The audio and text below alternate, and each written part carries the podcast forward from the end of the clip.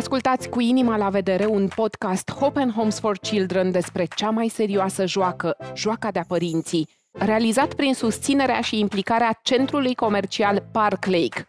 Pentru mai multe episoade, urmăriți-ne pe YouTube și pe aplicațiile de podcast. Sunt Amalia Enache, iar invitații mei de astăzi sunt actrița Dana Rogoz și psihoterapeutul Gaspar Gheorghi. Această conversație despre tantrumurile părinților și cum ne putem trata de ele a fost înregistrată live în prezența publicului. Ca cele mai bune lucruri de colecție, o ediție foarte limitată de podcasturi Hope and Homes for Children.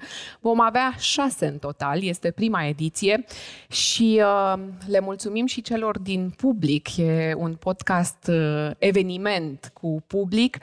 Sunt uh, oameni, părinți, care au hotărât să fie astăzi împreună cu noi cu inima la vedere.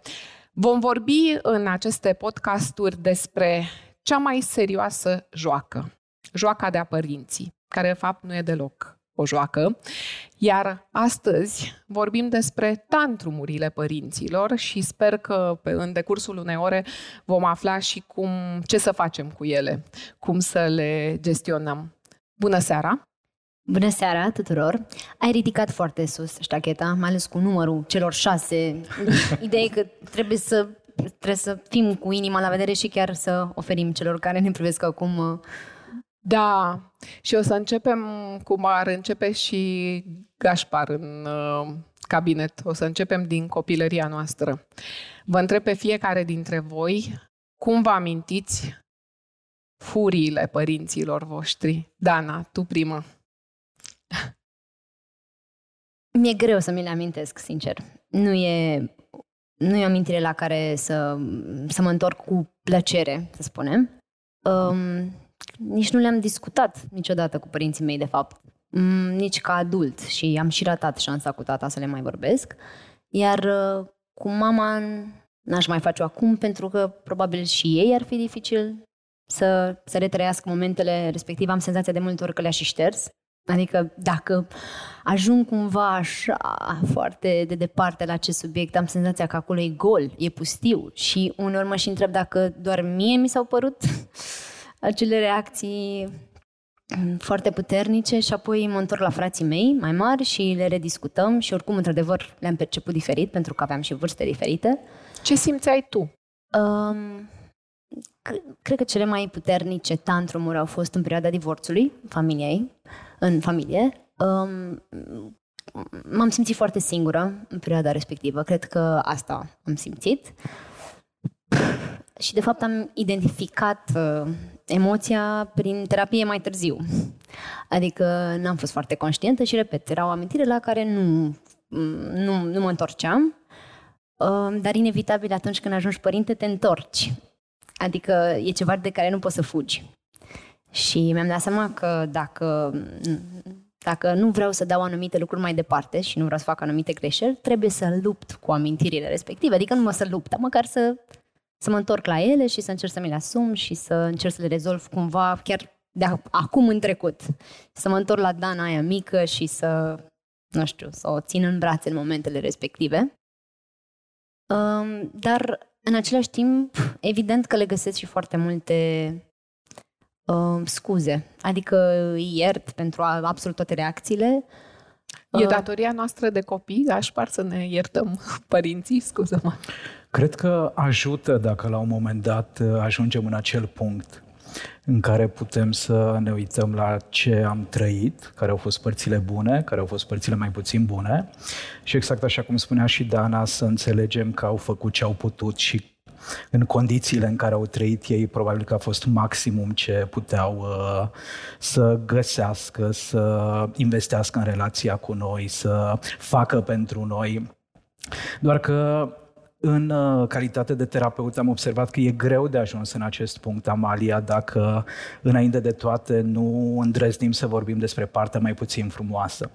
Dacă nu îndrăznim să punem în cuvinte acele lucruri pe care în copilărie, din vari motive, n-am putut să le discutăm cu părinții noștri.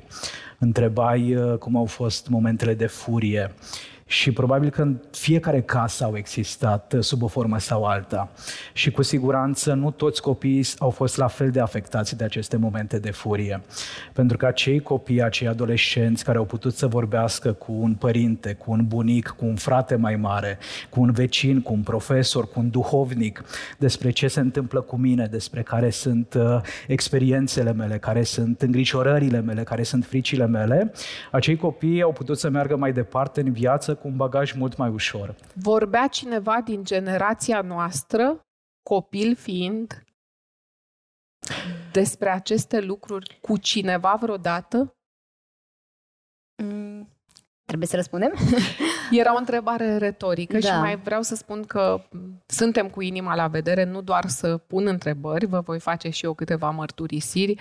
Uite, eu vin dintr-o familie în care Mama nu a ridicat niciodată vocea, a fost mereu calmă, iar eu în terapie am avut de rezolvat altceva, furia reprimată. Să-ți care, permiți să o trăiești. Pe care am învățat-o atât de bine de la ea și eu am luat modelul mamei ca fiind modelul perfect de femeie și am lucrat foarte mulți ani în terapie să-mi permit să fiu furioasă. Uh-huh. Uh, mama era în această zonă de furie reprimată. Tatăl era coleric, dar nu cu, nu cu noi, exprima. cu copii, uh-huh. nu cu mhm. noi, cu copii, ci cu lucruri profesionale, dar o fire vulcanică, sportiv, antrenor, avea pe marginea terenului toate prilejurile să-și manifeste aceste ieșiri, așa încât și eu am avut uh, mult de lucrat și uh,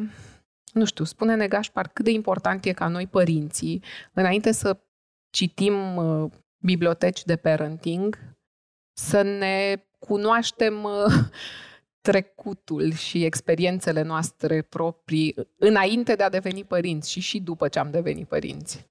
Nu cred că există, Amalia, o nu știu, îndeletnicire sau activitate mai importantă pentru cineva cine se pregătește să intre într-o relație de cuplu sau să devină părinte, decât aceea de a-și cunoaște propria poveste de viață și de a face loc cumva în propria minte și pentru părțile dificile și pentru părțile complicate și pentru cele frumoase și pentru cele deosebite, pentru că toate aceste bagaje atârnă ca niște bolovani în spatele nostru și ne, ne țin pe loc. Noi avansăm din punct de vedere biologic, însă din punct de vedere psihologic, din punct de vedere emoțional, sunt tot felul de, de ziduri care blochează cumva capacitatea noastră de a ne aduce inima la vedere, capacitatea noastră de a primi iubire. E extrem, extrem de dificil să vorbești despre sentimentele tale, despre durerile tale, într-un context în care nu ai făcut asta în copilărie. De aceea e nevoie de ani de terapie la un moment dat, pentru că altfel acest bagaj se transmite mai departe copiilor și nepoților. Fica ta, din acest punct de vedere, e foarte norocoasă, pentru că ea are acces la o mamă care își permite uneori să nu fie zen, să nu fie calmă, ci din contră poate să fie în contact cu tot ceea ce simte în corp, tot ceea ce trăiește și e firesc să fie așa. Cred că acei părinți care încearcă să ascundă emoțiile și sentimentele o fac cu cele mai bune intenții, doar că exemplul pe care îl oferă copiilor nu cred că e cel mai sănătos. De aceea cred că o mamă ca Dana, care îmi imaginez că e cu sentimentele destul de la vedere, o mamă ca tine, care și-a permis să ajungă în acest punct al vieții ei, e exact ceea ce au nevoie copiii din zilele noastre și la fel au nevoie ca și tații să facă asta. Cu toate acestea, de fiecare dată, în orice moment în care îmi pierd cumpătul, mă simt extrem de vinovată. Oh. Și e ok să fie așa. Extrem de vinovată. E ok, e ok să te simți extrem, extrem de vinovată. Mi se pare că vina sau vinovăția e una dintre emoțiile de care noi fugim foarte mult, pentru că mintea interpretează acea emoție ca fiind ne la locul ei și nepotrivită. Cred că tot ceea ce e uman ar fi bine să ne fie cunoscută Amalia. Vinovăția, rușinea, furia, tristețea, dezamăgirea, frustrarea, absolut toate aceste emoții, nu e o problemă cu ele. O problemă apare în momentul în care nu ne dăm voie să le trăim. Atunci când vine mintea și îmi spune nu, în rolul de părinte nu ar trebui să fie o astfel de emoție. Și atunci, din păcate, lucrurile se complică. Mintea se îmbolnăvește și dacă nu fac ceva în acest sens, se îmbolnăvește și corpul.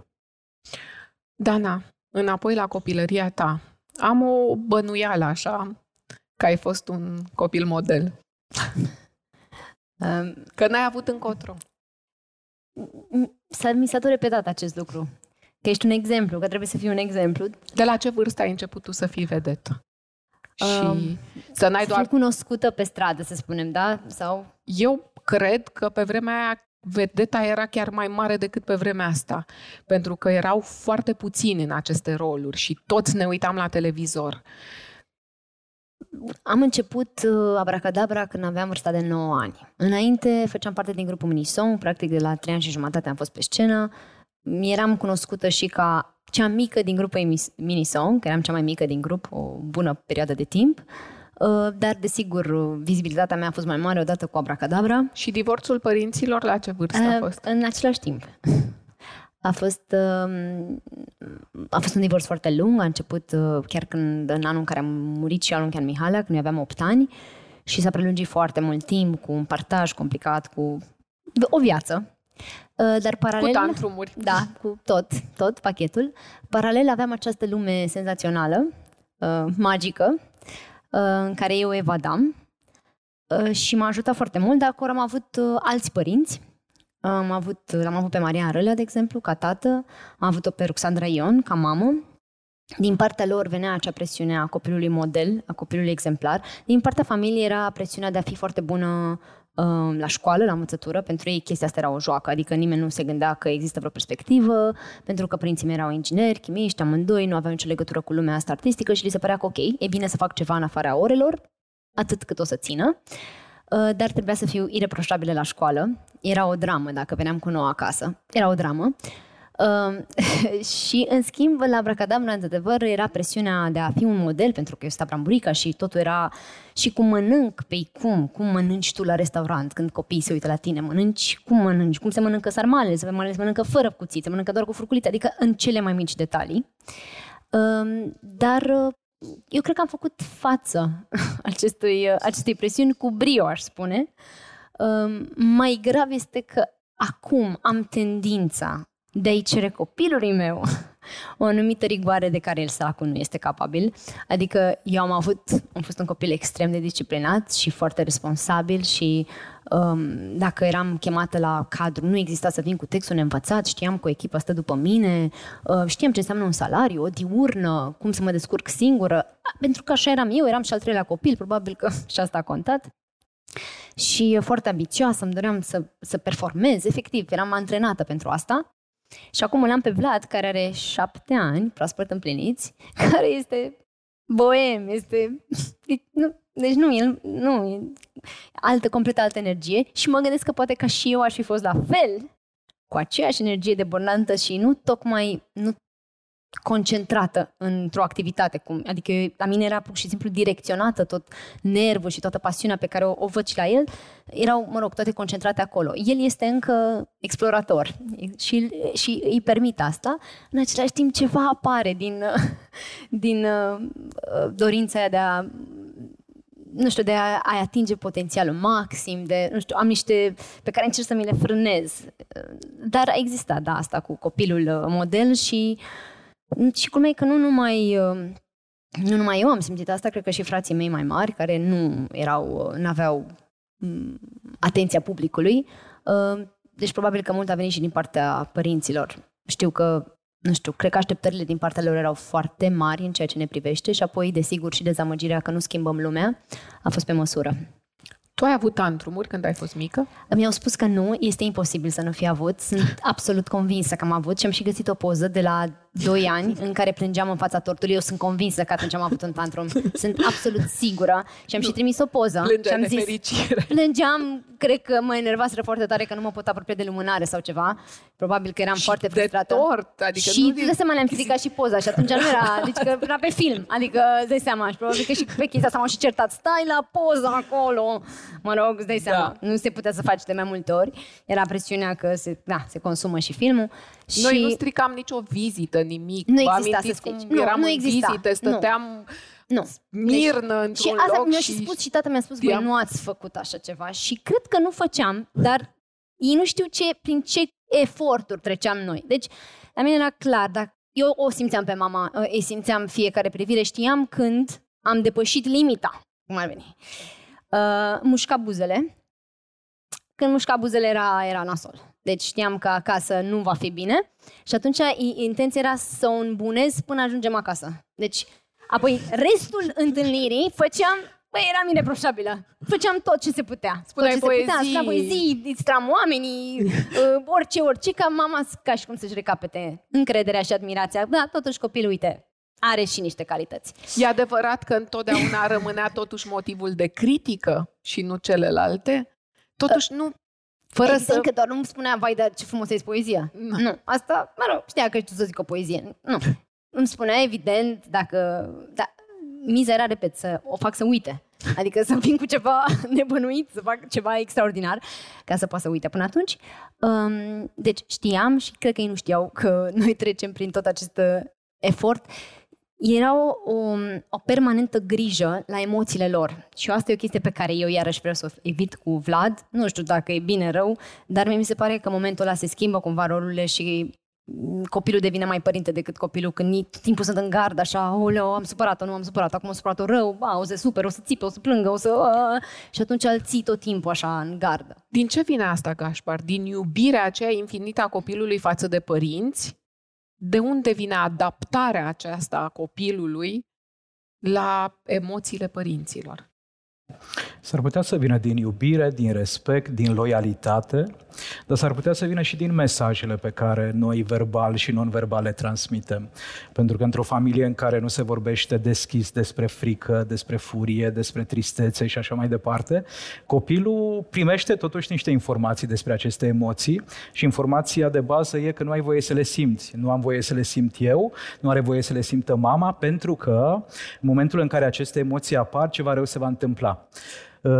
Noi, cei care am uh, trăit în uh, acele vremuri, care am copilărit în acele vremuri, am învățat că atunci când mama își uh, strânge buzele sau atunci când face ochii mici sau atunci când mergem pe stradă și ne ia de mână mai tare decât de obicei. Sau când pur și simplu se întristează în cazul mamei. Acestea sunt semnale ale faptului că noi am greșit cu ceva, că noi nu suntem ok, că noi nu suntem în regulă. Și fiecare ființă umană, din punctul meu de vedere, Amalia, se naște cu dorința de a fi bun, iubit, acceptat, de a avea o contribuție.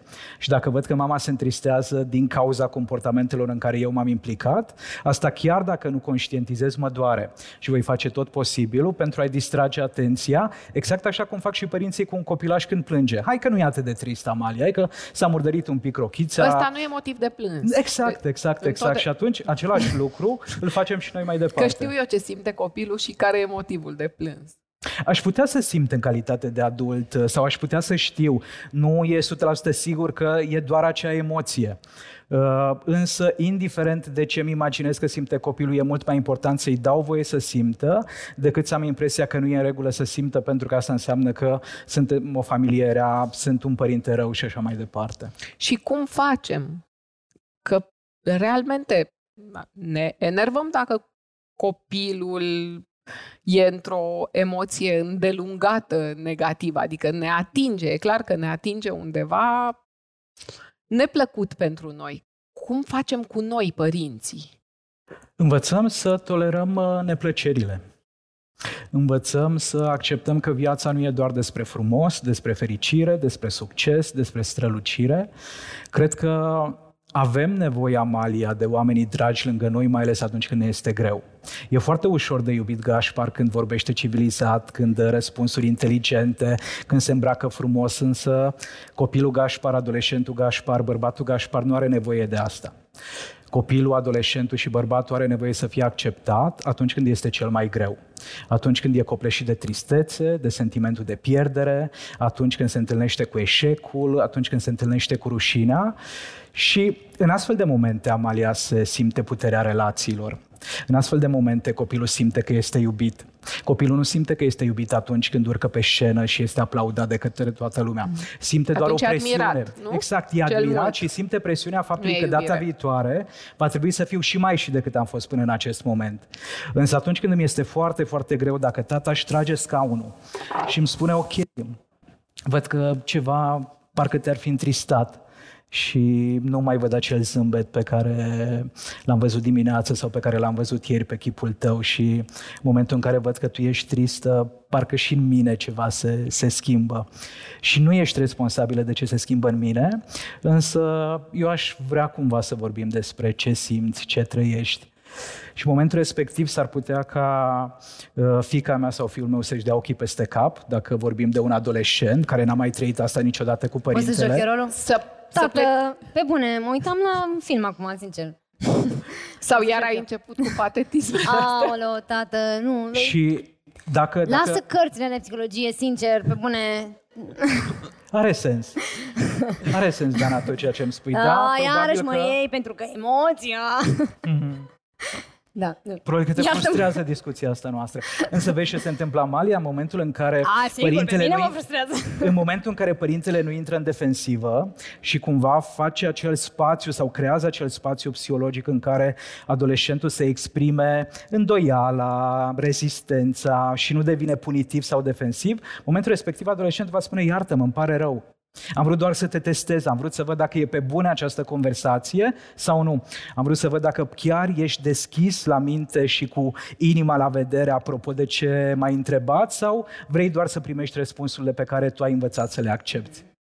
Cum facem cu copiii foarte mici, cum este chiar copilul meu, în acele momente de tantrumuri prelungite, când, nu știu, și într-un parc și acasă, chiar nu ne mai înțelegem. La un moment dat s-a depășit o limită a frustrării, nu e un moment din ăla clasicul tantrum, se tăvălește un pic pe jos, tu îl susții, îl iei în brațe, e ceva prelungit în care nu îi intri în voie mult, cu toată iubirea, cu toată dragostea. Ideea Spune e tu, înghețată. zi. Ai rezolvat problema. Ideea e înghețată. Ai dreptate. Ai Îi cumperi drept. jucăria aia și gata. și pleci acasă. Îi cumperi jucăria și s-a rezolvat. Nu, Eu glumesc n-am acum. cumpărat Eu știu odată- foarte bine teoria cu Eu te n-am lași. cumpărat odată o roche lași la cu ne- Rapunzel știind că nu vreau să cede, știind Da, da, totul da, știu, despre știu teoria. jocurile de putere. Știu. Știind totul despre... Că dacă ai spus că nu-ți iau jucăria, să nu cedezi, că după aceea ce exemplu ai dat? Tocmai ai spus că nu-ți iau jucăria, nu ți-o iau și el, ulă, ulă, băi, am spus că nu, deci nu pot să mai dau la întors. Eu nu mai zic asta, eu zic, cred că nu o să ți-o iau. Pentru că știu că s-ar putea să eu iau și măcar știi să nu... Să nu nu ai Am chestia învățat asta. de Vă la- zic, băgați un cred, mă acoperă din multe Am chestii. învățat de la niște prieteni și o iau de ziua ta, dar chiar eu ei. Da, e Dar bună nu știu asta cu dacă e amânarea. corect. Dar funcționează. Deci, Dacă funcționează și dă roade, înseamnă că e o strategie utilă din când în Ce- când. Dar sincer, adică chiar eu iau la momentul acela și le notez. Cei mai Asta e buni de sunt, apreciat. Adică nu cei e o mai buni sunt, minciună. pă- sunt părinții de bebeluși care încă n-au ajuns la tantrumul și zic Vai, dar nu trebuia să o iei ei sau știu Da. care îți cresc și mai. Deci știu, eu știu teoria. Pot să spun teoria? Te așezi la înălțime, Da. iei în brațe, Da. îi spui, e în regulă ce simți, dar îi spui, știți, nu? Îi spui cu căldură Da. și cu empatie, nu îi, sp- dar nu îi spui de formă. El țipă, tu Ideea e vorbești că cu tu vocea momentul mai ăla mori. joasă. Tu în da. momentul ăla mor pe tine, Da. dar tu îi spui cu cal. Da. Deși îți vine, realmente îți vine Tu să ești- ții mai tare. Tu Îți mori, spun, tu asta mori în simțim, momentul da. ăla, tu știi tot, că tu n-ai făcut crizele alea, că te privește toată lumea, că te doare în primul nu poți să Asta- mai ții. asta la un nu moment mai- dat devine foarte puternic. Deci aia cu să-i ții mâinile devine o luptă care pe care. Eu jur, deci la un moment dat eram deci, efectiv, simțeam că e ori o liel, adică, că eram, efectiv, deci, soțul meu a ajuns la cerle, celebra replică, sunt mai puternic decât tine.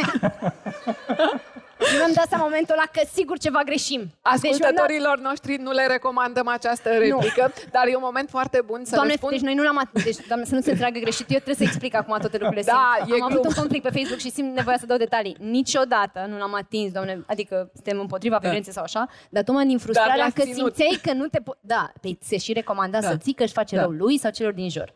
Da. Și în momentul ăla, asta era regula, pac îl țineai. Ei, și în momentul ăla el de acolo zicea, nu, nu, eu sunt, eu sunt. Și eu efectiv vedeam un corp foarte mare, deasupra unui corp de un metru și eram, nu, deci cred că ceva greșim, deci cred că ceva nu e în regulă, nu cred că așa ar trebui să fie lucrurile. Mă rog, ideea e că n-a depins de noi, dar el le-a depășit.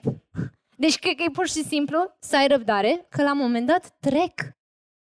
Dar nu depinde de tine, mi-am dat seama, deci nu. Important e să supraviețuiască copilul, să fie atent să nu calce mașina și restul În terapie va afla, Vlad, cum le-a trecut de fapt. Așa este, va afla dacă felul în care... Da, o să-și aduc aminte de Radu deasupra. Sunt mai puternic decât tine. Asta cred că... E un moment foarte bun să le spun tuturor celor care ne urmăresc live pe Facebook că îmi pot trimite întrebări pentru invitații mei. Sunt convinsă că aveți idei chiar mai bune decât mine. La, e valabil și pentru oamenii din public. Dacă aveți întrebări, le scrieți pe o hârtie. Colegii mei de la Hope and Homes vor face astfel încât mai spre final să ajungă și întrebările voastre la um, Gașpar și la Dana. Da, Dana, uh, sunt mai, mai puternic. Voia. Sunt Ia, mai puternică. Nu, Eu sunt moderator. Mai doar de un lucru care pe mine... Ok, am înțeles asta.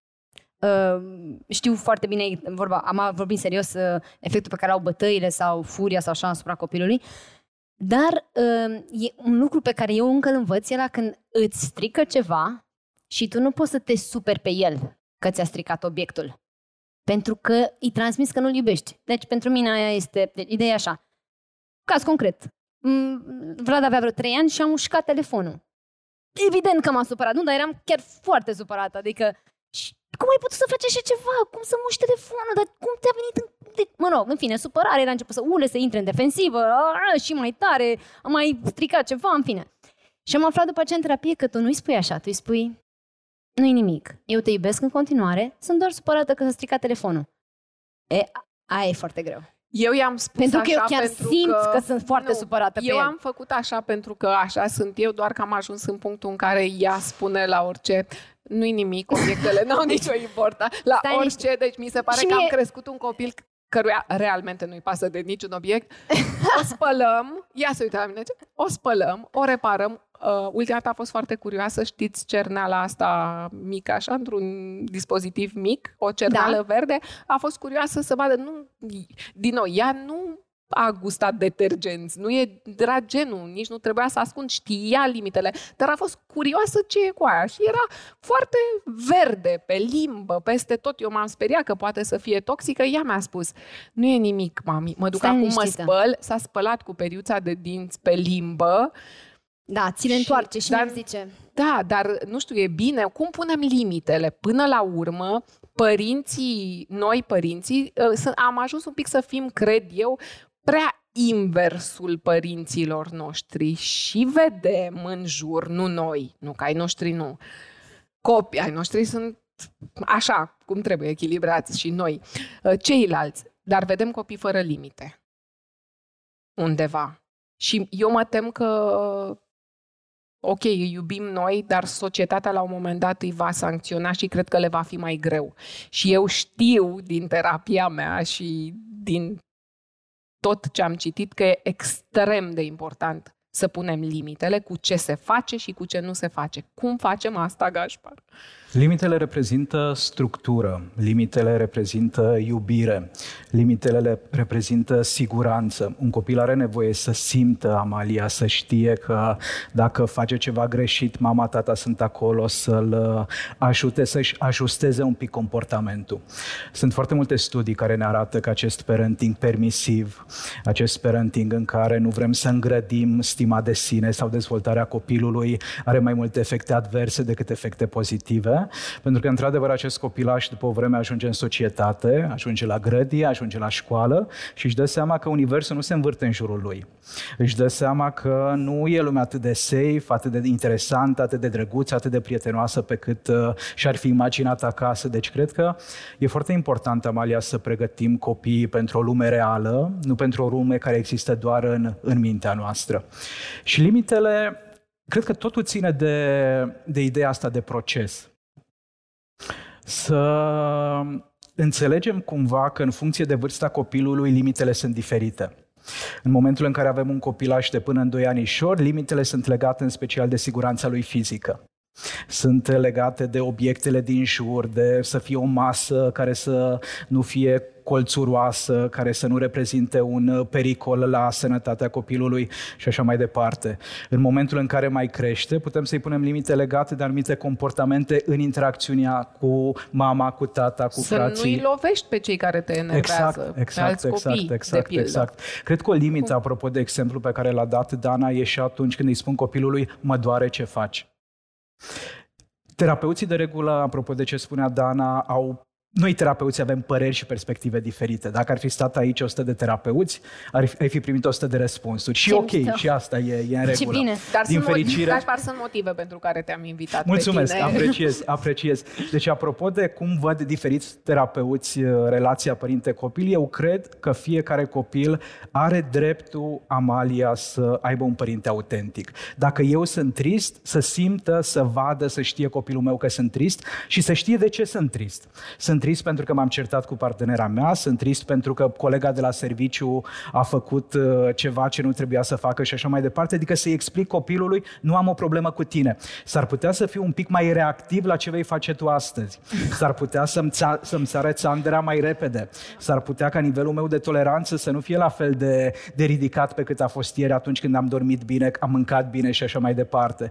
Deci cumva ideea asta de limite merită văzută ca un proces care cred că durează pe parcursul întregii vieți. Mie mama așa cum îmi pune limite. Bunica așa cum îmi pune limite. Dă-ne niște exemple, te rog. De limite pe care le Da. primesc acum? Da. De exemplu, bunica mi-a spus foarte clar, nu mai mergi la niciun eveniment cu blugii rupți.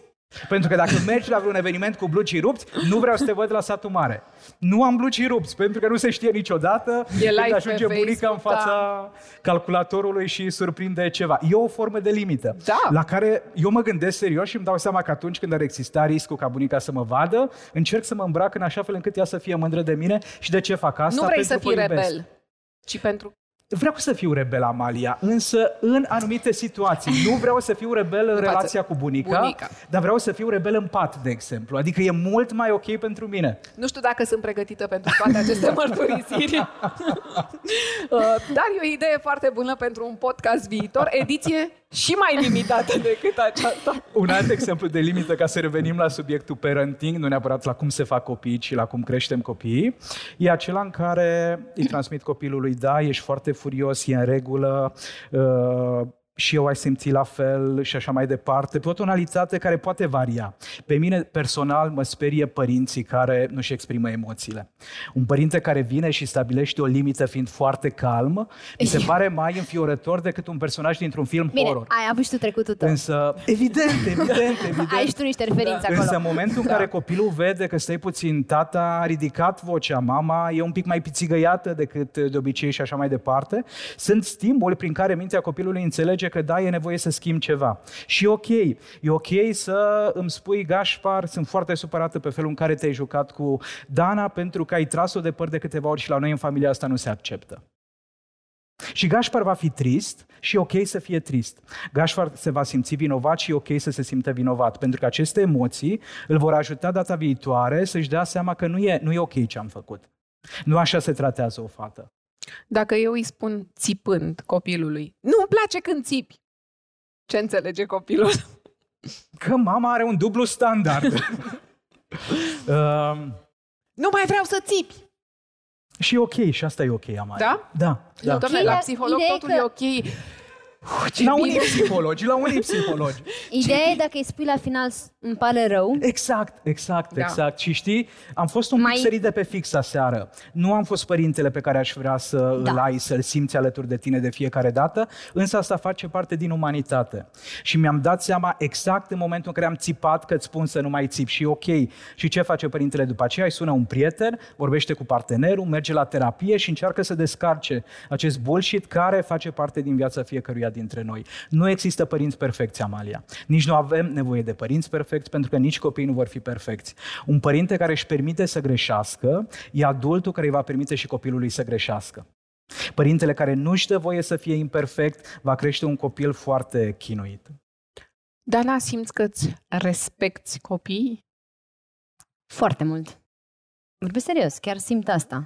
Întotdeauna mă gândesc că uh, de ce respectăm mai mult adulții, de ce am respectat mai mult Și eu am adulții decât același pe gând. copiii noștri sau pe ceilalți copii. Adică avem așa o grijă extraordinară vis-a-vis de adulții din jur pe care nici nu-i cunoaștem, Mhm. dar o lipsă de toleranță și de răbdare cu copiii noștri sau copiii altora.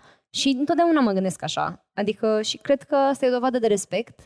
Uh, sunt foarte, adică acum lăsă gluma la o parte, chiar sunt foarte atentă și mm, chiar mi se pare un rol foarte serios și foarte greu ăsta și uh, cel de părinte și sunt, încerc să fiu cât mai conectată la el, vorbesc absolut orice cu el.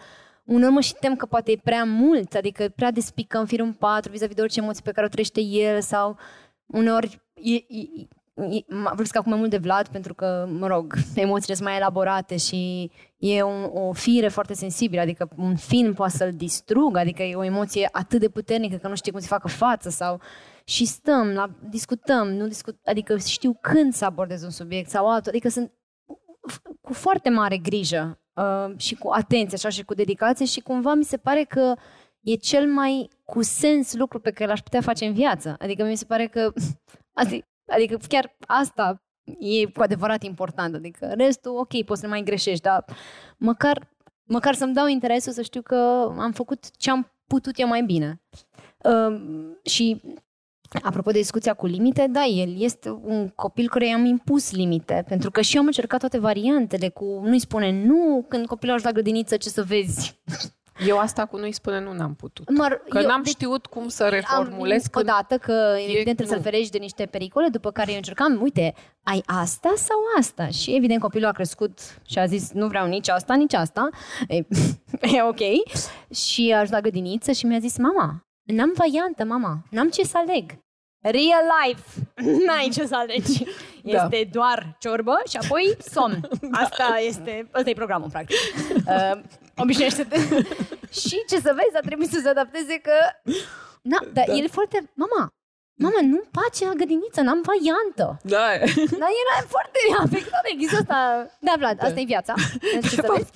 Uh, și mă rog, a ajuns până la el acum, la șapte ani, e foarte înțelept din multe puncte de vedere și îmi și spune anumiți profesori care nu-i plac și pe care i-am auzit sincer și eu în online și pe care, adică și eu îi simțeam că pot fi dificil și îmi zic, a ajuns eu să zic că, da, până la urmă trebuie să mă obișnuiesc și cu ei, că pot să am colegi la serviciu sau, adică cumva n-au fost chiar în van lucrurile Adică, bine, uneori mi le întoarce și când eu zic, Vlad, fă-ți temele alea, nu se poate. Mama, ce e mai important? Școala sau să fiu fericit? Asta să e. fiu fericit, nu? Adică tu, pentru tine ce contează mai mult? Vlad, nu mă întoarce cuvintele. nu, nu, ama, chiar mă interesează să-ți faci tema și după aceea suntem noi fericiți. după ce să termin tema. Vom fi cu toții fericiți. Vom fi foarte dacă... fericiți în momentul în care se termină tema. Nu, ideea e că vorbesc lucrurile astea și explic, uite, sunt foarte nervoasă, acum îmi pare rău sau e frica mea, uite, am urlat pentru că mie mi-e foarte frică de Uh, nu știu, prăpa, de prăpastia aia sau habar n-am și de-aia am reacționat exagerat. În același timp, la, mine, la noi în cameră, de exemplu, un afiș pe care scrie uh, e o regulă acasă, de exemplu, dacă nu-ți duci lucrurile înapoi, uh, jucările înapoi, dispar pentru o săptămână. Bine, între timp am învățat să scrie și a pus niște alte afișe deasupra cu regulile să amână, mă rog, tot, tot pune diverse jbang. Ideea e că a fost un șoc, apropo de online, că mi-au spus oamenii că nu e ok, că trebuie să-l las, că, mă rog, am zis, astea sunt limitele noastre, cu ele funcționăm, el știe, de exemplu, regula celor trei rugăminți. Și care sunt? Adică eu pot să-i spun lucru de trei ori. Odată nu l-ai auzit, odată ai mai vrut să mai te joci, dar a treia oară noi chiar trebuie să facem chestia aia și pe care ce se întâmplă dacă nu? El știe că ar urma, îmi pare rău să vorbesc acel cuvânt cu P care este pedeapsă. mă poate că, la modul că știu că nu se zice. În... Consecință. O consecință. Da? da, eu mie mi se pare că dacă e anunțată, nu e tocmai o pedeapsă. Mm-hmm. Și e ok să existe pedepse. E efectiv. E ok să existe pedepse. Da, nu alea Nu, dar știu că și teoria exact, exact. spune pedepsele ideea, și recompensele. Ideea da. să nu dar abuzăm idei, copilul, dar pedepse Eu îi spune okay dinainte și evit chestia asta cu gata, nu mai ești din casă. O, nu știu ce, adică evit să o fac, o dau spontan, îi zic, măi, a treia oară vor fi niște, va fi o consecință. S-ar putea să nu se mai deschidă televizorul în seara asta, uh, s-ar putea ca telefonul ăla să fie, nu știu, adică, culmea e că nici nu întreabă uh, care e pedeapsa. Nu, el pur și simplu știe că n-ar trebui să ajungă acolo și evită pe cât posibil să treacă de regula celor trei rugăminți și mai există stop, care este stop, nu cer de mai multe ori. Adică stop este efectiv de urgență, traversat, habar n-am. Da, asta, adică se există de la, diferență de la clară. 2 ani stop e stop. Stop. La, da. Cred că majoritatea familiilor ne oprim. Așa că nu sunt, da? adică nu știu dacă mă încadrez neapărat în tendințele parentingului modern, uh, noi aplicăm și niște limite. Și niște pedepse, însemnând și da, asta că zic. dispar jucăriile timp de o săptămână, Păi da, adică pe eu- măsura, ideea e așa că pedeapsa mine- trebuie să fie pe măsura ceea ce a făcut Da, copilul, eu i-am că spus- nu a strâns jucăriile, nu? Când eram Și mai... să nu fie, scuze Dana, să nu fie stabilit uh, la nervi pedeapsa. Asta e. Nu să Adică fie cumva la spontan. nivel de familie să existe o discuție apropo de ce se întâmplă dacă s-au uh, distrus obiectele celor din jur. Nu o lună nu mai ești în casă, deși probabil că asta e ceea ce gândește mintea părintelui, ci să fie dinainte cumva anticipate aceste lucruri și hai să vedem care ar fi o pedeapsă ok pe care, de exemplu, la vârsta lui Vlad deja o putem uh, stabili împreună. Da, corect. Putem invita și copilul să-i spună punctul Iar de vedere. când eram mai mic, de exemplu, și nu știu, arunca o jucărie și e, e perioada aia în care, nu știu, le place foarte mult asta, cu să vadă ce se întâmplă când aruncă Dacă o- se întoarce sau nu. Da, cum se strică, cum se sparge, cum se... Mă rog. Uh, ea dispărea 10 minute ca să-i dă ocazia să refacă gestul și să continue joaca fără să o mai distrugă. Sau, adică pentru că dacă o iei și zici gata, a dispărut, nu mi se pare că am învățat mare lucru, cumva îi dădeam și șansa, evident, să repare uh, joaca. Despre stima de sine, Gașpar, vreau să-ți spun o întâmplare cu fetița mea, mai pe la început, după ce începuse grădinița, am întrebat-o foarte serios cine e cel mai drăguț copil din grădiniță și ea a stat, s-a gândit foarte mult și mi-a spus eu. Înseamnă că i-am crescut stima de sine sau uh, sunt în pericol de a crește un narcisist? Ce vârstă Avea vreo, avea vreo trei ani. la deci e, momentul e ăla. cel mai sănătos răspuns pe care putea să-l dea la, la vârsta asta. Până la ce vârstă ne permitem exact. să spunem că noi suntem cei mai drăguți? Când ne uităm în oglindă, de fiecare dată noi suntem cei mai drăguți.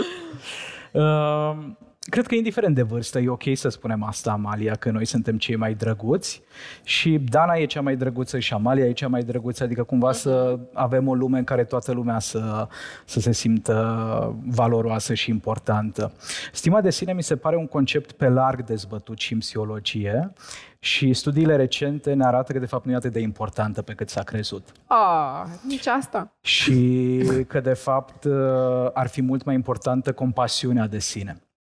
Stima de sine Explică, de foarte da. multe ori vine cu această presiune de a fi special, de a fi cel mai bun, de a fi cel mai descurcăreț, de a fi cel mai uh, vizibil, de a fi cel mai, cel mai, cel mai. Și evident că de fiecare dată va apărea cineva cine poate fi mai ceva decât ești tu în momentul respectiv.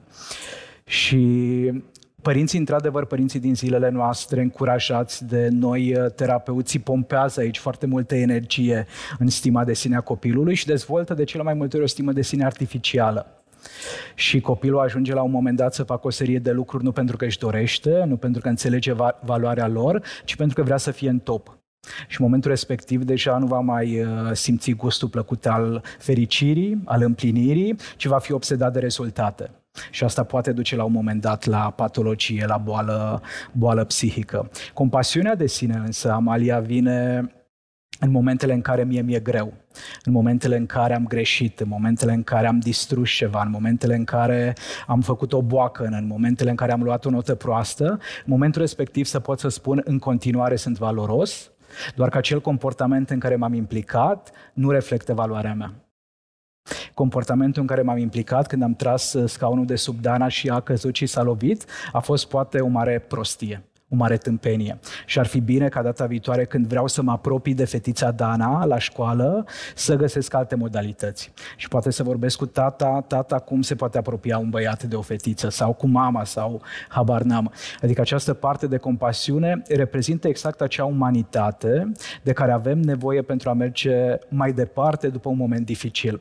Cu cât învață asta copilul mai repede în viață, cu atât mai ușor o să-i fie când merge în parc cu uh, ajuns uh, părinte cu copilul și copilul țipă tantrum de toată frumusețea și așa mai departe. Și, Și copilul... copilul- înghețată. Exact, și, și copilul interior al părintelui în momentul respectiv iese și el la suprafață, pentru că copilul din fața mea nu vrea o luptă de putere cu mine. Copilul din capul meu, copilul din interiorul meu și mintea mea vrea luptă de putere. Copilul din fața mea probabil că e obosit, probabil că e suprastimulat, probabil că e nedormit, probabil că a mâncat prea mult, îl doare ceva și nu găsește cuvintele potrivite să spună mama, am nevoie de ajutor. Atunci se implică copiii în astfel de comportamente. Și evident că în calitate de părinte nu pot scana temperatura emoțională a copilului cu acuratețe de fiecare dată. Uneori vor fi astfel de momente și e nevoie să ne iertăm pentru faptul că am avut un tantrum și noi. În momentul respectiv nu știi ce să faci cu copilul, pui mâna pe telefon și suni o persoană care știi că te poate asculta în momentul respectiv, mergi la terapie în ziua următoare și 50 de minute nu faci altceva decât să verbalizezi cât sunt de rău ca părinte și așa mai departe și terapeutul te va asculta și va spune e ok, e parte din rolul de părinte. E foarte important pentru mine că am ajuns în acest punct al discuției despre compasiunea de sine și mai ales cea a părinților, pentru că acesta este un podcast Hope and Homes for Children și m-am gândit foarte mult, vă mărturisesc că am și cerut statistici, dar nimeni n-a făcut astfel de statistici vreodată. M-am gândit că noi punem adesea abandonul pe seama sărăciei, a lipsurilor, dar uh, nu știm de câte ori uh, acei părinți care decid că unui copil îi e mai bine în altă parte decât lângă el, nu și-au spus de fapt înainte, cumva, nu s-au convins că ei nu sunt niște părinți buni. Mă gândesc eu să te poți desprinde de propriul tău pui, undeva trebuie să existe un mecanism din ăsta în care să-ți spui în momentele astea de enervare, de greu, că ești obosit, că n-ai de lucru, vorbim de familiile foarte vulnerabile, că n-ai ce să-i dai să mănânce și în tot timpul ăsta e și foarte enervant totul, că de fapt oamenii ăștia poate își spun eu nu sunt un părinte bun și atunci se pot despărți mai ușor de de copiilor. Nu știu dacă e așa. Eu cred că e foarte, foarte dureros, Amalia. Înainte să vin la București, o bună perioadă de timp am lucrat în serviciile sociale. Exact cu astfel de familii, cu astfel de părinți care din vari motive erau forțați de împrejurări să renunțe la copiilor și nu știu dacă am văzut suferință mai mare vreodată în viața mea decât suferința pe care o trăiește un părinte care din cauza bolii psihice, din cauza situației financiare, din cauza durerii emoționale și așa mai departe, ia această decizie de a rupe legătura cu copilul. Și foarte, foarte des am auzit, Amalia, din partea acestor părinți cuvinte de genul cred că în altă parte ar fi mai bine decât alături de mine, pentru că îmi dau seama că încep să mă port la fel cum s-au purtat părinții mei. Și uneori s-ar putea ca într-adevăr să fie cea mai sănătoasă sau cea mai înțeleaptă decizie pentru un copil în momentul în care părintele își dă seama că poate nu se abuziv. poate controla, că există risc de neglijență majoră, există risc de abuz uh, emoțional, fizic, sexual uneori, adică e, e atât de complexă ființa umană și atât de, atât de ușor arătăm cu degetul spre ceilalți, având impresia că noi suntem frumos îmbrăcați, parfumați, bem din pahare elegante și așa mai departe. Însă eu cred că în fiecare dintre noi există un adult care și-ar putea abandona copilul. Așa cum în fiecare dintre noi există Maica Tereza. Întrebarea e în care parte îmi duc energia. Sunt oameni care au luxul de a-și duce toată energia către Maica Tereza din interiorul meu. Sunt oameni care nu pot face asta. Uneori, poate chiar părinții care rămân împreună cu copiii, într-un fel, ajung să-și abandoneze copiii dacă nu mai sunt alături de ei și nu-i mai aud E tot o formă de abandon. M-am gândit să fim cu toții cu inima la vedere, pentru că înainte ca să existe o formă prin care acești părinți din familii vulnerabile să aibă și ei parte de suport psihologic și de toate celelalte, faptul că și noi, noi două, de pildă Dana și Gașpar, ne arătăm vulnerabilitățile în fața tuturor și noi putem să transmitem mesaj că nici noi nu suntem niște părinți perfecți, de fapt, și că nimeni nu e. Și nu știu, dar e greu? E greu să fii părinte? E foarte greu. Cel mai greu, sincer. Adică cel mai... Uh, și cu cea mai mare miză. E un proces foarte, foarte lung, așa cum spuneam și la început, care a venit cu, în primul rând, un proces de autocunoaștere și uh, se tot schimbă și trăiesc, de exemplu, acum emoții complet diferite la al doilea copil. Apropo că, nu, că i-am crescut la fel. Eu nu mai sunt chiar la fel. Uh, deci, sigur, o și cresc puțin diferit. Uh, în același timp, mă rog, e și fată. Uh, dar... Uh, de exemplu, la Vlad eram foarte preocupată apropo de, de ce urmează să se întâmple și să fiu tot timpul cu temele făcute, ok, uh, urmează să-i cadă buricul, bun, după care urmează, uh, da, să fie uh, tantrumurile de la Terrible Twos, da, ok, să citim despre asta, urmează să, să, să, eram tot timpul așa cumva setată pe ce urmează să se întâmple și mi-am zis, ah, la Lia nu o să mai fac chestia asta, o să mă bucur de fiecare moment și m-am surprins că am trăit fiecare moment cu dorul că el va dispărea. Adică cumva parcă nici pe ăsta n-am putut să-l trăiesc complet, pentru că singură mi l-am și anulat cumva. Adică și acum mi-e dor de adaptat, deși încă o alăptez. Mi-e dor de primul mers, adică mi-era dor când ea mergea, nu știu cum, parcă nu puteam să, ok, ia cum se întâmplă, da, dar nu o să se mai întâmple, tocmai pentru că aveam referința, mă rog, tocmai că aveam uh, prima experiență. Uh, și astea sunt lucruri pe, cu care nu te poți pregăti de dinainte, te lovesc pur și simplu emoțiile astea.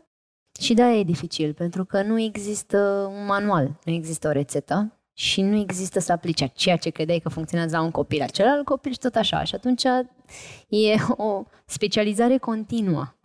Cea adică mai mare... tot timpul trebuie să te, să te conectezi la ei. Cea mai mare teama ta ca părinte? Oh, nici nu știu să spun. Mi-e teamă să nu pierdem relația mi-e teamă să dispar la un moment dat, chiar dacă sunt la un telefon distanță. Mi-e teamă de asta. Mi-e teamă și de adolescență, apropo de pregătire, mi-e foarte teamă deja. Uh, dar pe termen lung mi-e teamă, mi-e teamă că o să fiu inutilă. Mm, ce facem cu asta, Gașpar? Că vom deveni inutil dacă doar pentru că ei pleacă de acasă? Tu ești un copil plecat de acasă și uite, bunica încă ți arată că e foarte cu tine, cumva, de fapt. Asta îmi spune bunica, că în ciuda faptului că sunt 800 și ceva de kilometri distanță între noi, emoțional sunt acolo în sufletul ei și eu îi repet că și tu în, în sufletul meu. Cred că învățăm să, să trăim cu, cu toate astea, Amalia, cu teama de a pierde, cu teama de a uh, ne distanța, cu teama de a nu mai trăi aceleași clipe pe care le-am trăit în trecut. E, încă o dată revin la faptul că noi oamenii suntem în căutarea fericirii, dar uităm că de fapt putem ajunge la fericire doar dacă acceptăm nefericirea. Și am, uh, am urmărit de curând un serial, vi-l recomand, sunt, sunt înnebunit după serial ediție limitată, apropo de podcast. Crima din uh, East Town se numește, cei care l-ați văzut. După probabil titlul că nu l-aș fi ales. E, e cu Kate Winslet, care are un rol absolut excepțional. Am auzit, am auzit. Merită văzut, am Dana, auzit, merită, da. merită. Și la un moment dat, uh, Kate, personajul merge la terapie forțată cumva de, de împrejurări. Ea și pierduse un, uh, un copil, a ajuns la vârsta adultă, a rămas un nepot în urma acestui copil și o întreabă terapeuta cum e că, că ai pierdut acest copil, cum arată acum uh, sufletul tău, ce se întâmplă cu emoțiile tale, te-ai vindecat, nu te-ai vindecat și așa mai departe. Nu știe să răspunde la întrebare, însă un alt personaj din film o întreabă într-un alt moment și răspunde că mă doare în continuare, însă am învățat să trăiesc cu inacceptabilul.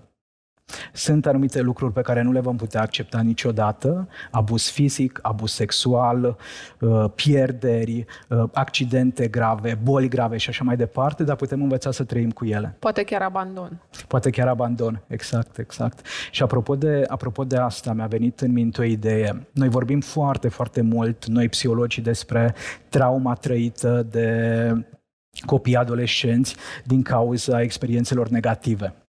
Însă vorbim atât de puțin de trauma trăită din cauza faptului că nu am avut și experiențe pozitive. În timp ce povestea Dana despre copilăria ei, mi-am dat seama că, de fapt, poveștile noastre de viață seamănă destul de mult. Ea și-a pierdut tatăl, eu mi-am pierdut tatăl. Părinții ei au divorțat, părinții mei au divorțat. Ea nu va mai putea să mai vorbească niciodată cu tatăl ei face-to-face în maniera asta fizică în care suntem noi acum. Uh, eu nu voi mai putea să mai fac asta cu tata niciodată. Și Gașpar avea 19 ani când a murit tatălui și nu i-a spus niciodată că îl iubește.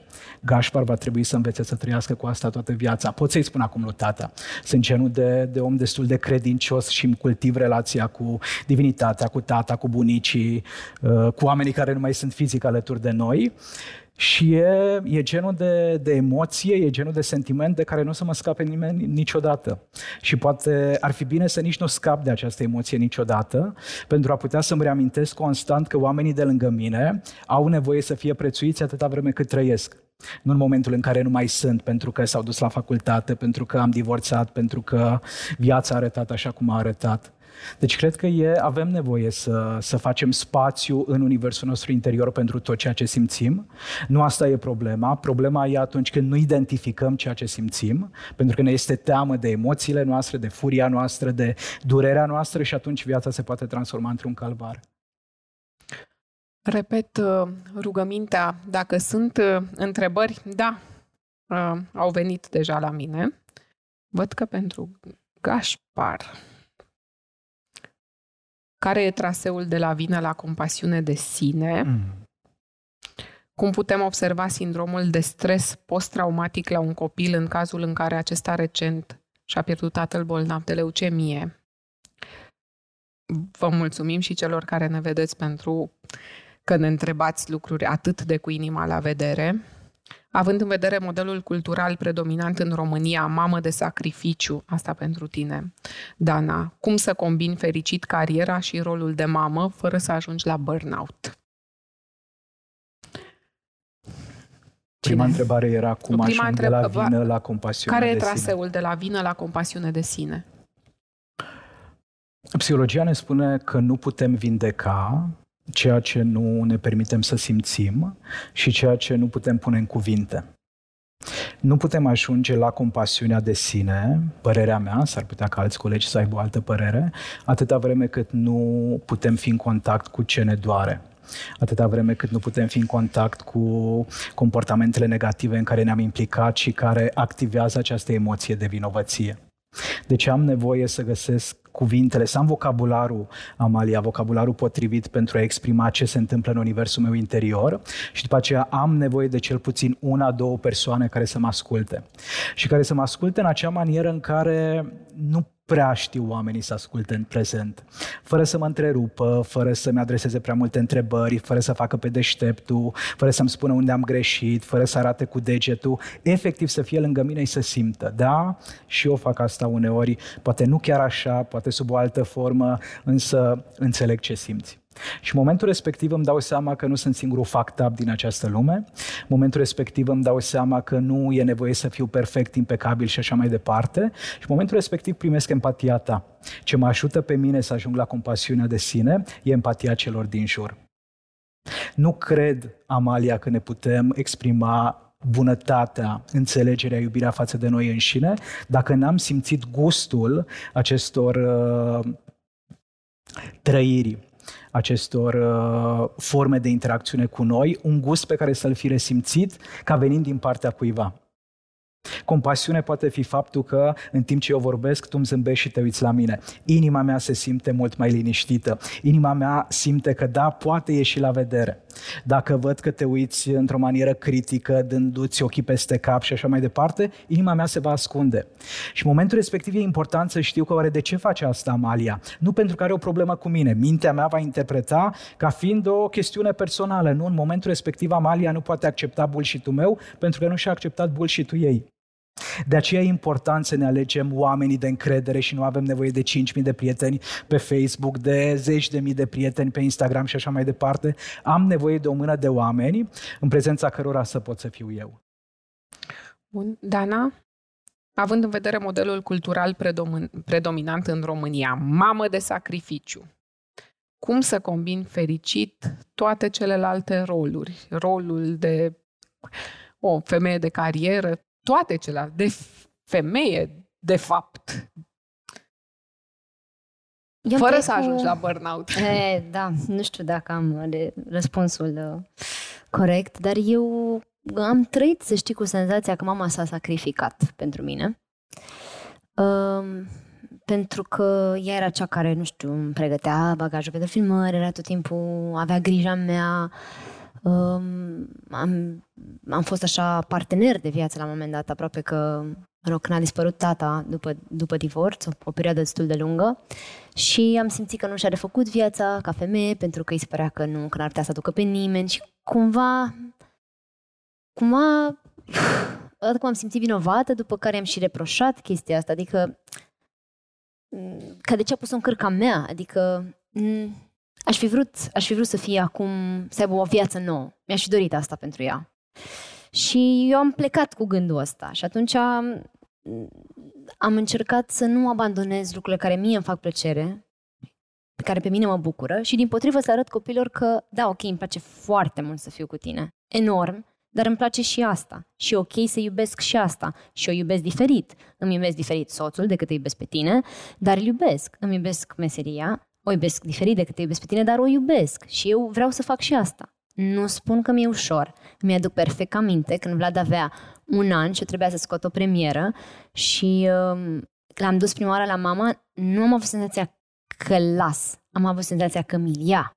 A fost ceva groaznic, deși era mama mea. Dar am simțit că totul se sfârșește acolo. Acum știind că plec cu Lia în Slovacia și uh, noi nu aveam bună, n-am avut pe nimeni, eu am stat cu amândoi în perioada de pan- mă rog, pandemie și imediat după și dintr-o dată știam că acolo, în Slovacia, un om va sta cu ea în timpul filmărilor, cât eu sunt efectiv la, la, la cadru, a trebuit să mă pregătesc pentru asta și ceea ce simțeam în perioada de pregătire era jale.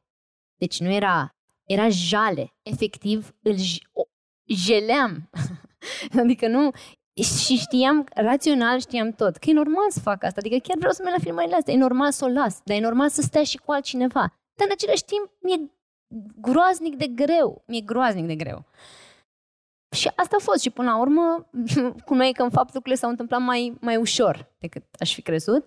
Așa e mereu. Așa e mereu. Deci cred că multe, multe le complicăm înainte să le experimentăm și dacă ne aruncăm anxie. în ele... Cred că se numește anxietate. Da, probabil. Anxietate. Uh, știu perfect despre ce vorbești, asta da, știu da, și nu, cum se numește. dacă și eu știu subiectul ăsta foarte bine. Uh, și de fapt când încep să faci, băi, lucrurile sunt mai ușoare decât ai fi crezut și apropo de asta, dacă mie mi-ar fi spus cineva că voi fi singură cu un copil în plină pandemie într-o țară străină, m-aș fi gândit că sigur s-a întâmplat o nenorocire, că, adică scenariul ăsta nu s-ar putea întâmpla decât într-o calamitate. Cum? Adică, dar de ce aș fi singură? Dar unde ar fi băieții? Dar ce s-ar întâmpla? În fapt, eu filmam pentru un lung metraj, rol principal, stăteam, eram bine, eram fericită cu fetița mea, îmi făceam și profesia. De fapt, adică, am să zic, depinde și cum alegi să privești lucrurile și să o iei pas cu pas. Acum, limita față de burnout, nu știu, fiecare și-o stabilește și cred că există și această presiune a femeii perfecte acum care are, le face pe toate, le pe tot, face da, e, e și carieră da. și așa și așa. Cred că cu timp așa am învățat să judec mult mai puțin deciziile pe care le ia orice persoană, femeie, bărbat. Vrei să rămâi acasă?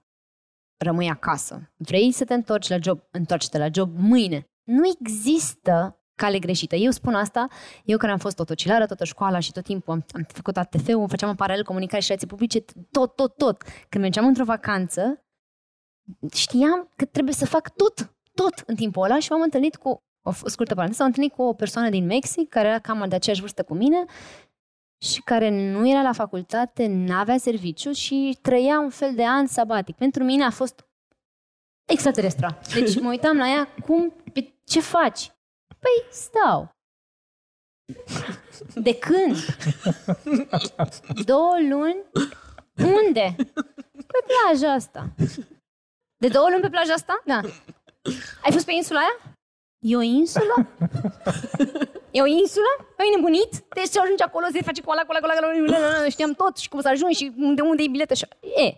Și eu am ieșit de acolo, revoltat. Am zis, Doamne, sigur stă pe banii părinților. Cum să faci chestia asta? Eu având salariul de la 8 ani, da. nu știam ce e să depindă să depinde alții. Cum? Stai și ce faci? Cum? N-ai niciun fel de perspectivă. E, am ajuns tot eu să zic, bă, poate că nu e așa de rău să ții un an înainte de a urma o facultate pe care oricum părinții ți-au dictat-o cel mai probabil, n-ai niciun fel de opțiune la 18 ani, doar dacă sigur ai un traseu excepțional, cum eu am avut pur accidental, să spunem, și da, ok, aveam o idee despre ceea ce vreau să fac mai devreme, dar altfel mi se pare imposibil să iei o decizie la 18 ani pentru totdeauna și poate că nu e rău să stai un an pe plaja aia și poate întâlnești pe una nebună și știi sigur că n-ai vrea să ajungi ca ea. și zici, bă, orice aș face, dar eu nu o să fiu ca pe fata asta care, mamă, era disperată. Păi cum, astăzi, luni, luni, nu vizităm insula aia? Mă rog, în fine.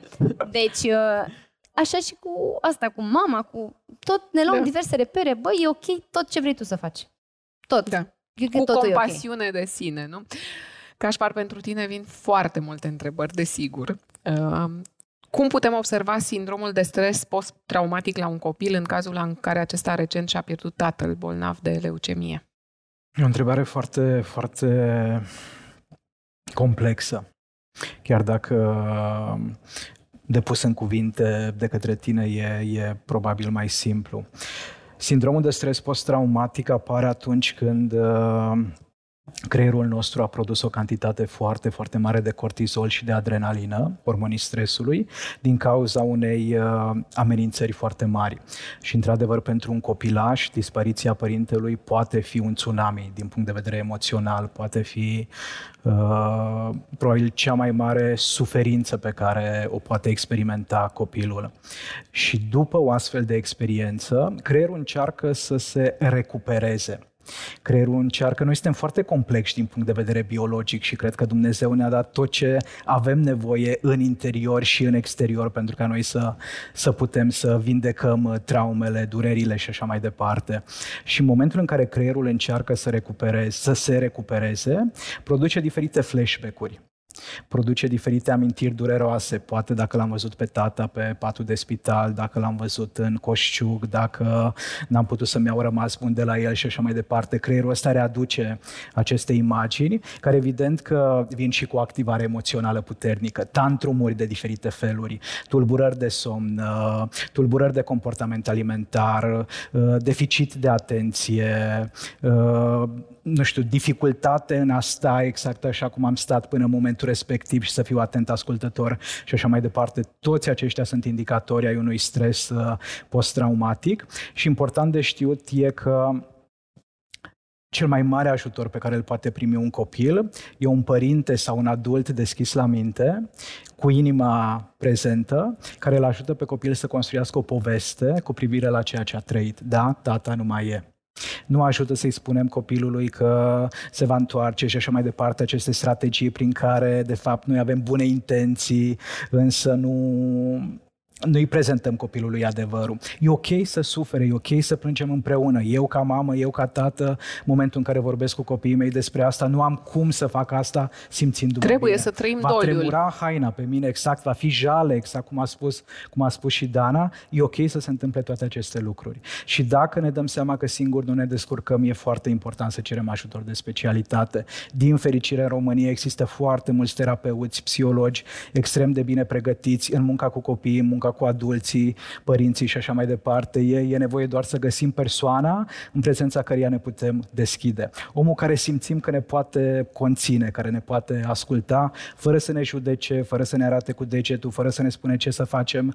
Pentru că cred uh, că fiecare dintre noi are dreptul de a alege cum să-și trăiască viața, cum să-și vindece rănile interioare.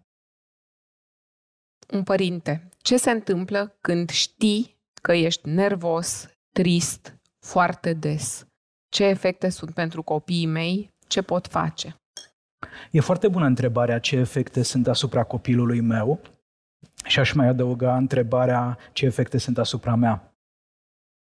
Apropo de părinți care se sacrifică, apropo de părinți care uită de, de ei, vorbim atât de mult despre faptul că vrem copii fericiți, să fim și noi fericiți și uităm de faptul că un copil va fi fericit dacă își vede și părintele fericit din când în când. Dacă eu sunt un tată, un părinte care trăiesc foarte des furia și ce emoție mai era? Tristețea. Și tristețea. Asta înseamnă că trupul încearcă să-mi comunice ceva.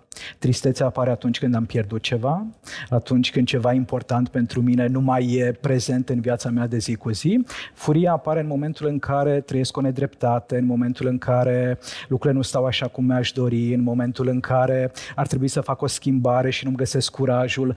Apropo de asta, cred că noi interpretăm foarte, foarte eronat și aici mă refer inclusiv la mine, Amalia, interpretăm foarte eronat emoțiile. În momentul în care apare emoția de furie, ea vine cu energie energie, care mi-ar pune corpul în mișcare, care m-ar putea ajuta să găsesc uh, curajul, îndrăzneala, motivația necesară să mă ridic de pe acest scaun și să merg într-o anumită direcție. Și dacă fac 2-3 pași, o să mă simt un pic mai bine, furia se va descărca. Problema e că atunci când vine această emoție de furie, mintea începe să mă judece, construiește o poveste, nu e în regulă, nu e bine, nu e ok, te vei îmbolnăvi, bla bla bla și așa mai departe și noi nu folosim energia respectivă într-un mod constructiv. Deci întrebarea e cum afectează emoția de furie și emoția de tristețe și cu ce mesaj vin aceste emoții, ce am pierdut eu.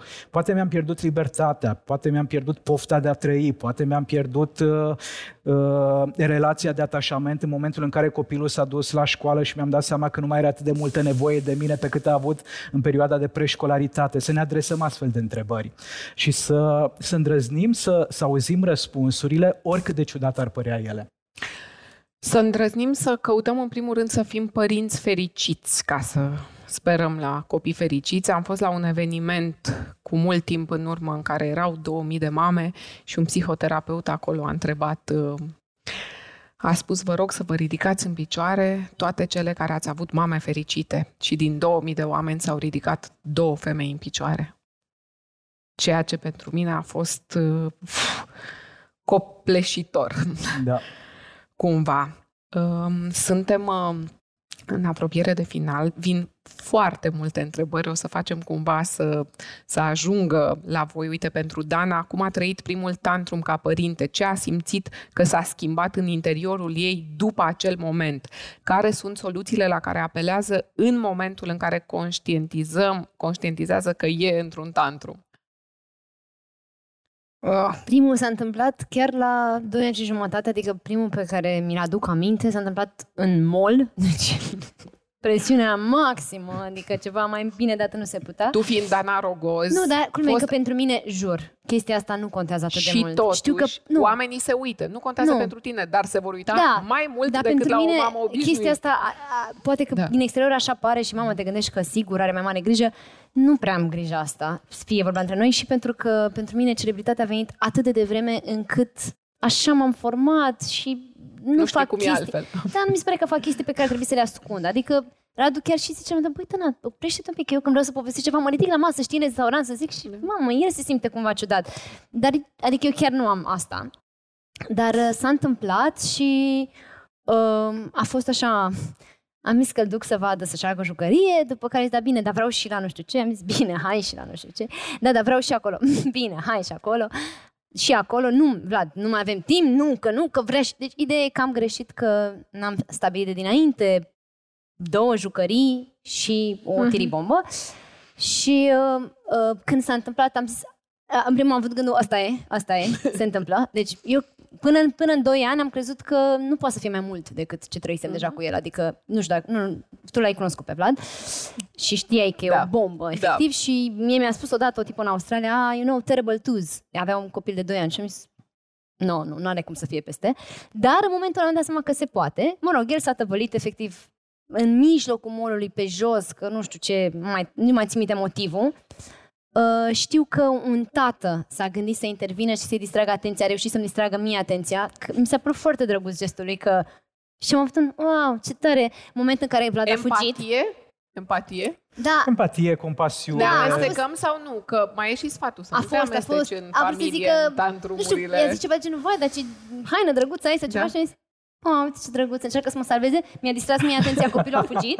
A fost un fiasco. După ce oh, nu, stai! Mă rog, prinde Dacă uh, știm cum să o facem, da. ne amestecăm. Da. Da, ideea e că din ca momentul ăla, ajutor, exact. din momentul ăla, eu nu mai cred părinții care spun că copiii au ta- tantrumul. Nu-i mai cred. Or, or, deci, odată că nu-i cred, odată că nu au fost foarte, foarte prezenți, poate. Poate că da. n-au tantrumul cu ei, dar cu alt, altcineva. Poate că au cu Bona sau habar n-am, altcineva. Nu pot să cred sau le au de așa manieră cât ei nu le observă sau poate n-au ajuns încă la vârsta de a le avea. Adică se poate și asta, să fie foarte devreme și tu să zici că e o... A, că nu vrea să bage mașină. Nu, nu. Nu e doar că nu vrea să bage mașină. E tot show de ai pune centura și a, nu. Adică nu, le recunoști când sunt tantrumuri, le recunoști. Primul tantrum al fetiței mele a fost în parcul Herăstrău, unde am cumpărat un porumb fiert pentru că porumbul era fierbinte. Eram pregătită pentru tantrumuri.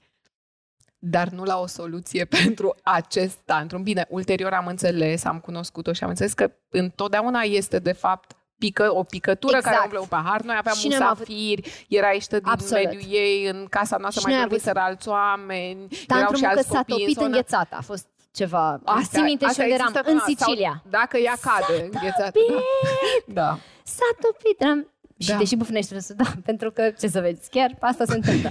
Se E- topește. Deci cum mai ești empatic când de Știu. fapt reproșul e că e porumbul prea fierbinte sau că s-a topit înghețata, pentru că nu te enervezi, dar e și reacția asta la altă, să-ți vină să râzi. Nici asta nu e în regulă. Nici asta Râzi nu. de suferința copilului. Și cum, deci cum să facem să fie bine?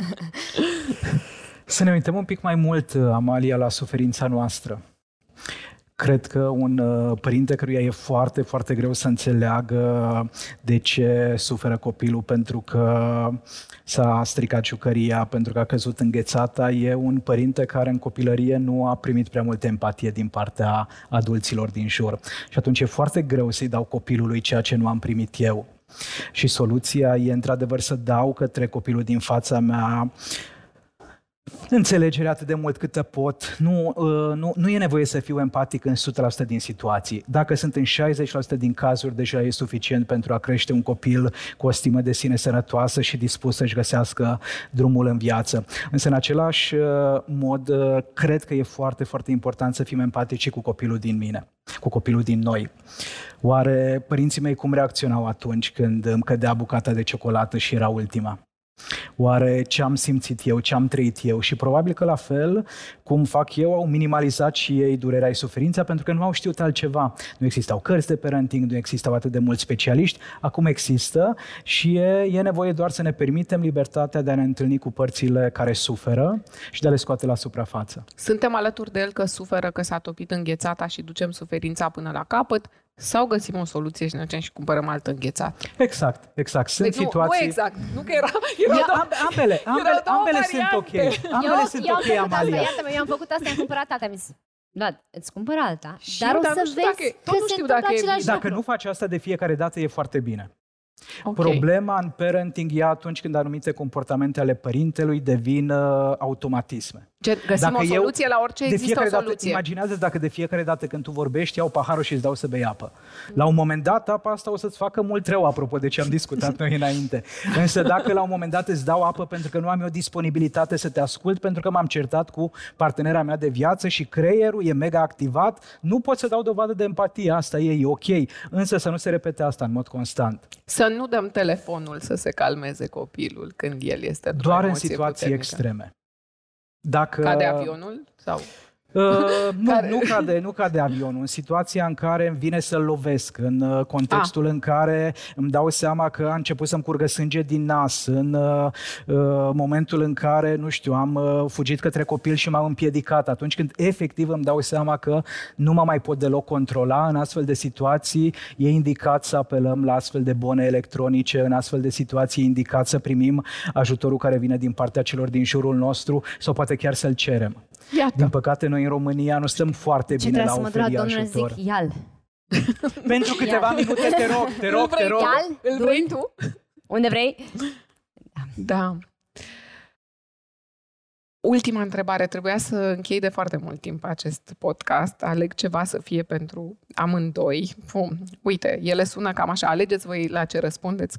Când se termină și cum tantrumurile adolescenților? Asta mi se pare amuzantă pentru că se termină tantrumurile adolescenților. Când, cum? Nu se termină. Nu se termină. Un adolescent există în Doamnă fiecare sau dintre domnule noi. care ne-ați întrebat. Bun, dacă e atât de scurt, um, din experiența voastră a cultiva mai mult talentul natural descoperit la vârste fragede, este calea către un echilibru mai bun și spre fericire sau e un doar doar un alt mit de parenting. Care ar fi metoda bună de a scoate la iveală talentul și potențialul natural al copilului? În calitate de copil uh, căruia i s-a scos foarte devreme la iveală talentul și tu, Gașpar, în calitate de psihoterapeut. Am avut chiar uh, recent această discuție cu un alt, uh, mă rog, actualmente regizor, dar fost copil pe set și îi spuneam același lucru, zic, nu știu, cred că trebuie să-i găsesc copilului un, un talent la care performează și chestia asta o să-i dea încredere de sine și tot o să fie minunat și el o să se simtă puternic în colectiv și uite, o să aibă chestia asta. Și apoi amândoi am ajuns la concluzia că nu cred că asta e soluția. Adică nu cred că trebuie să identifice talentul cu fericirea, nu știu cum. Adică uh-huh. te pierzi în talentul ăla și nu mai știi de fapt cine ești tu, nu știu cum să zic. Adică cred că fericirea e nu trebuie să fie atât de legată de talentul pe care l-ai. Peste talent, e altceva. Da, nu știu, adică sigur că e, e important să se simtă copilul bun sau habar n-am la ceva, să aibă un, o direcție și așa, dar uh, n-aș merge până a spune că aia e fericirea. Aia trebuie să fie fericirea lui. Adică, nu știu, am discutat asta și cu fratele meu, care mi-a spus că, apropo de școală, de competențe, ok, aș vrea să performeze și zic, da, da, aș vrea să fie fericit în primul rând. Și mi zicea, păi dacă toți părinții gândeau ca tine, eram încă în preistoric. Adică unii trebuie să și performeze, Dana. și el e foarte... Trebuie să performeze copilul. și uh, am zis, da, ok, într-adevăr, nu m-am gândit la asta. Uh, nu știu, deci nu am acest răspuns, dar aș vrea să, să-și găsească fericirea și fără, și fără talent, și fără să fie bun la școală și să-și găsească un, neapărat, nu știu, că, că și asta cu fericirea, un, un echilibru. Adică să fie împăcat cu el. Nu știu dacă o să fie pe pereți de fericire, dar să fie bine cu el. Poate să aibă momente de extaz când e locul întâi la, nu știu, alergat, dar poți fi și foarte dezamăgit că am făcut chestia asta și am aflat că nu are pisiviteză. Și credeți-mă, a fost jale. For real a avut chestia asta. A crezut că are pisiviteză și... Nu! Nu am! N-am pisiviteză! Da, deci nu, nu n-aș lega-o de talent. Fericirea. Eu aș spune că sunt diferite drumuri care duc spre Roma. Asta înseamnă că sunt diferite drumuri care duc spre fericire. Deseori le spun părinților că copiilor sunt precum florile. Sunt unele flori care înfloresc primăvara, altele vara, toamna, iarna. Eu personal sunt uh, un uh, boboc care a înflorit foarte târziu. Nu la grădii, nu în școala primară, nu în școala generală, undeva spre sfârșitul liceului și în facultate. Și probabil că dacă ai mei părinți m-ar fi încurajat mult să-mi găsesc un talent, uh, nu aș fi fost terapeut. Și personal, dar e valabil doar pentru mine, nu e general valabil, le mulțumesc că nu m-au încurajat să-mi găsesc un talent. Le mulțumesc că m-au lăsat să-mi găsesc eu drumul în viață și dacă, dacă e să fiu recunoscător pentru ceva, sunt recunoscător pentru cum au cultivat relația cu sora mea, pentru faptul că a fost musai să mergem la școală, indiferent că am vrut, n-am vrut, eram bolnavi, eram flămânzi, cum eram, musai trebuia să mergem la școală. Și în momentul în care a venit vorba de a alege liceul și facultatea, tata nu s-a implicat din cauza consumului de alcool la liceu, însă mama a spus, așa cum crezi tu că e cel mai bine. A fost greu pentru că nu știam ce e cel mai bine, însă a contribuit asta semnificativ la încrederea mea în propria persoană și în faptul că da, pot face multe lucruri pentru fericirea mea. E doar, e doar o alegere. Mulțumesc foarte mult, Dana Gașpar, pentru că ați fost cu inima la vedere în această ediție super limitată de podcast Hope and Homes for Children. Pe Dana o puteți vedea chiar uh, zilele acestea pe mm. Netflix, în ah. filmul Mo un film cu un rol în care mie mi-a plăcut foarte mult. E de văzut și în calitatea voastră de părinți, de părinți de fete. Sunt multe de învățat acolo, dincolo de rolul foarte, foarte bun pe care l-ai jucat. Mulțumesc. Ești și la teatru. Da, chiar mâine am avantpremieră și de aici urmează să mă întorc la teatru, de altfel vin de la teatru, la un teatru o să se joacă mâine, poi mine și săptămâna viitoare și apoi toată stagiunea um, domnișoara Iulia de Strindberg și e E greu. am emoții, am emoții mari.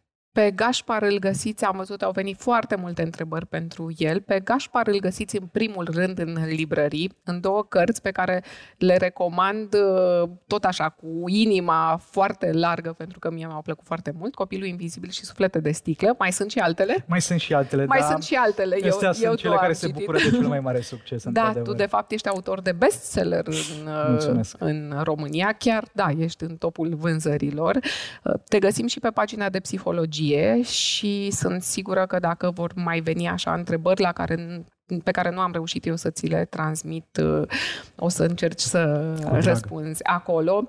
Mulțumiri uh, prietenilor Hope and Homes care au făcut posibil acest eveniment, sponsorul principal în primul rând, Centrul Comercial Park Lake. Mulțumim pentru găzduirea acestei prime ediții, acestei galerii.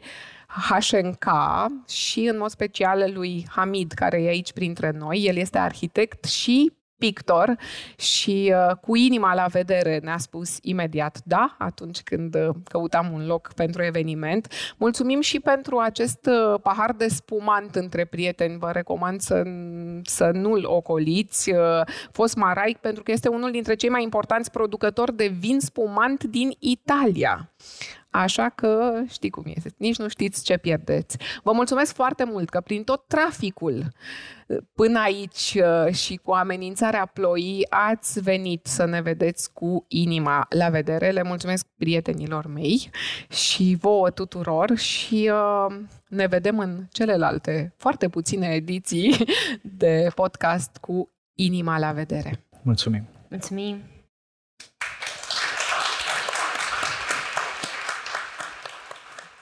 Podcastul Cu inima la vedere este o producție Hope and Homes for Children, realizat prin susținerea și implicarea Centrului Comercial Park Lake. Pentru mai multe episoade, urmăriți-ne pe YouTube și pe aplicațiile de podcast. Mulțumim că ne-ați ascultat! Fiți cu inima la vedere!